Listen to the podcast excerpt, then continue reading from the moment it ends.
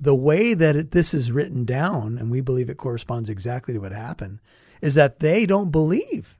They have no faith, exactly. even though Jesus himself had told them.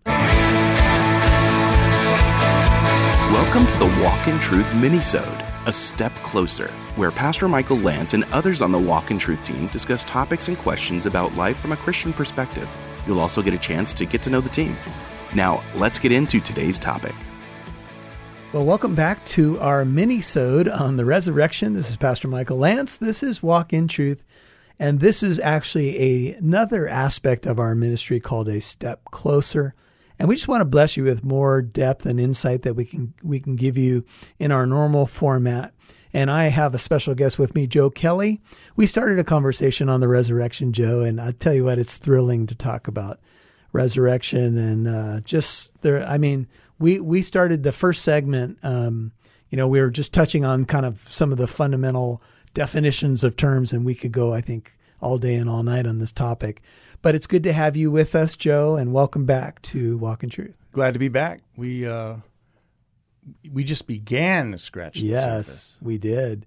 And so uh, I think people are going to benefit from more of the dialogue.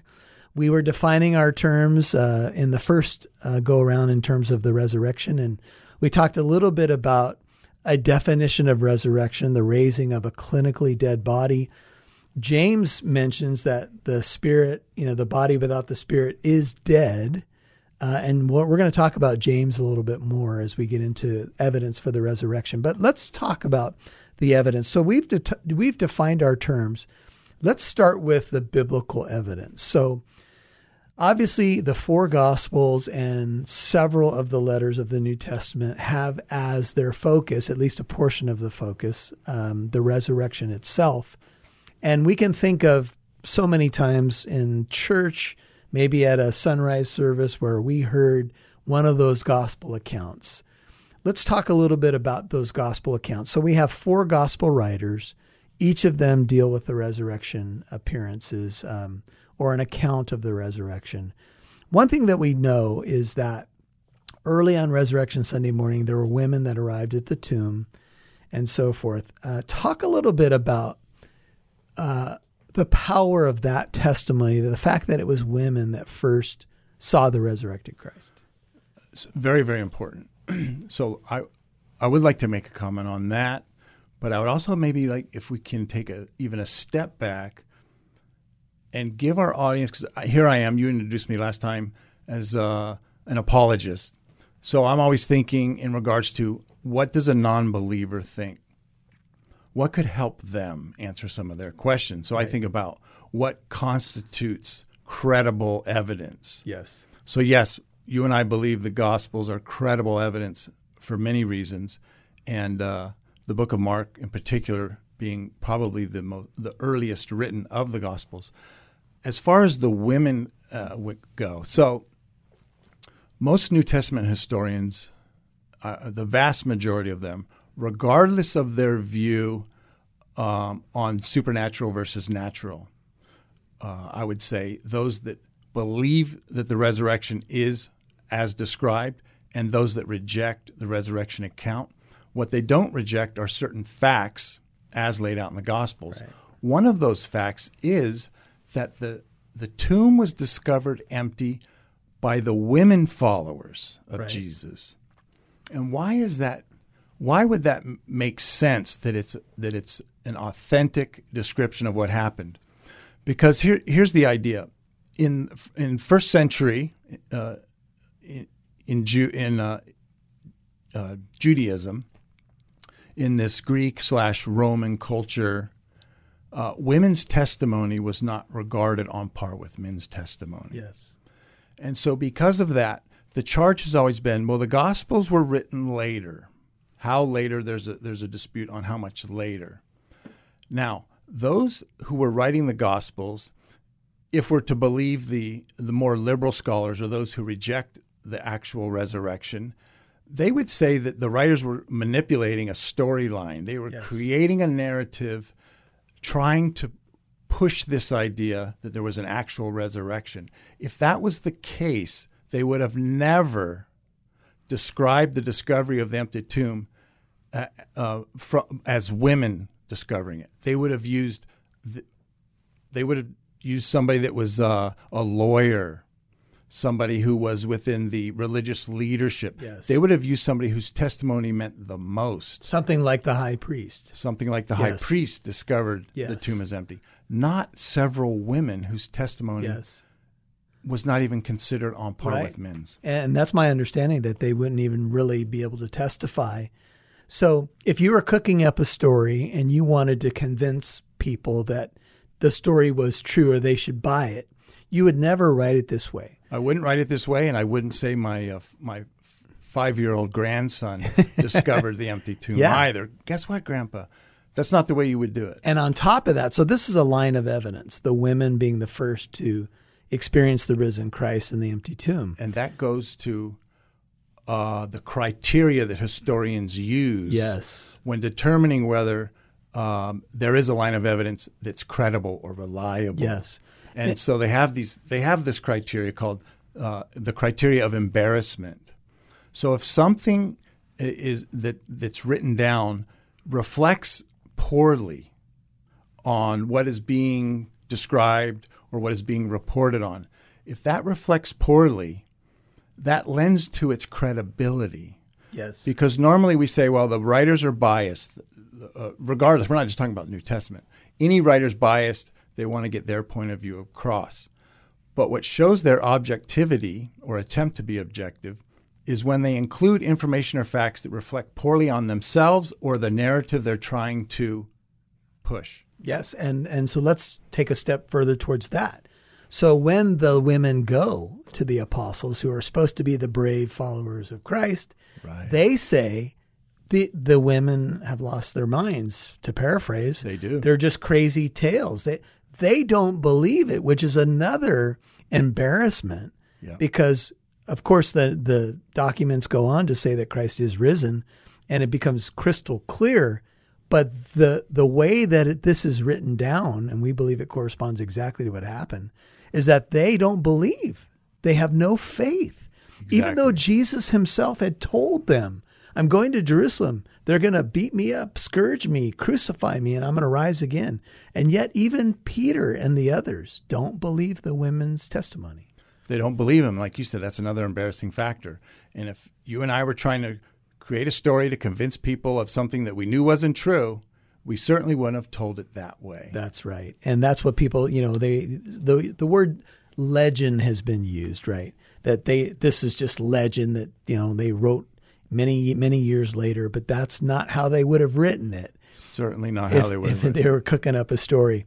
So here we are. We're talking about lines of evidence, and one of the th- one of the phrases that uh, scholars use is the, the idea of multiple attestation, simply meaning that multiple people are, are attesting to the fact that they had an encounter with the risen Christ. Um, so we talk about the women being a strong line of ev- evidence. You use the idea of the the embarrassment. Um, let's talk about one individual that uh, was apparently a bit embarrassed by his brother or half brother. That's James. So, talk a little bit about how um, maybe even non Christian scholars would see James. That's a. This is another uh, interesting fact that is accepted by scholars across the board, regardless of position of the resurrection, is that James, being the half brother of Jesus and rejecting who Jesus was throughout the New Testament, ends up being one of the leaders of the Jerusalem church. Right.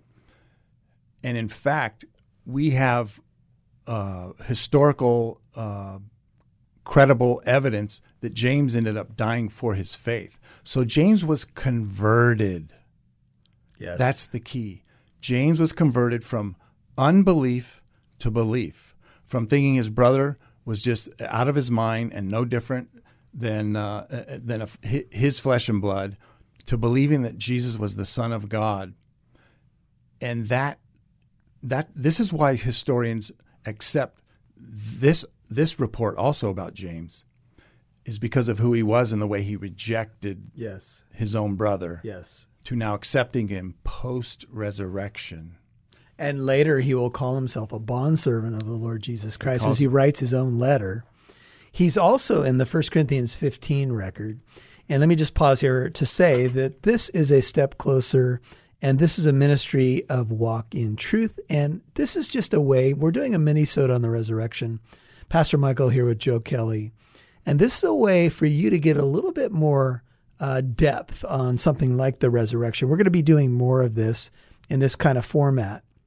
And we're going to have to wrap up this second episode here, but I want to move down the line of multiple attestation and just continue to talk about James, the half brother of Jesus. Reason he's called half brother is because, of course, Jesus was virgin born. Right. And Mary and Joseph did have other children after Jesus, though that is controversial with some of our Roman Catholic brethren or friends. Um, but let's put that aside for a second and talk about James. So James is listed in 1 Corinthians 15, Joe, and it says that Jesus in verse 7 uh, appeared to James and then to all the apostles. So let's just talk about that appearance to James. I don't know that we have anything more outside of this reference uh, in terms of detail of that appearance, but it specifically mentioned that he appeared to James. You began to tell us a little bit about James, but why do you think that Jesus appeared specifically to James, which seems like it was an individual uh, resurrection appearance? Well, the fact that we just have this one accounting of it, I don't think causes. There's no reason to uh, for that to uh, cause any doubt, because what we'll, I think we'll talk about maybe uh, one of our episodes coming up is this this formula that Paul uses here in 1 Corinthians 15 and and how far back it dates and, yes. and things like that. But as far as James goes, number one, how wonderful and beautiful that is that Jesus would appear to his brother. Yes. In a, such a gracious way, basically calling him as a follower. Yes. The, the, the Lord of the universe. I could just imagine the, the, the scene or the moment and James just coming to the realization that Jesus was who he claimed to be and, and how guilty he must have felt for rejecting him all this time, yes. probably out of jealousy and things like that. We know how uh, relationships can go, sibling rivalry and things like that. So here we have uh, the beautiful grace of our Lord extending uh, his love to James, James accepting Jesus as the risen Savior, then becoming a leader in the church. And the point, as the point I made before, he was converted. Yes. He would have never died for his faith. We have secular historians like Josephus who refer to James having been killed for what he believed. Mm-hmm. He was mm-hmm. killed for his faith. He would have never died for something he didn't believe to be true. He had an encounter with the risen Lord. Amen.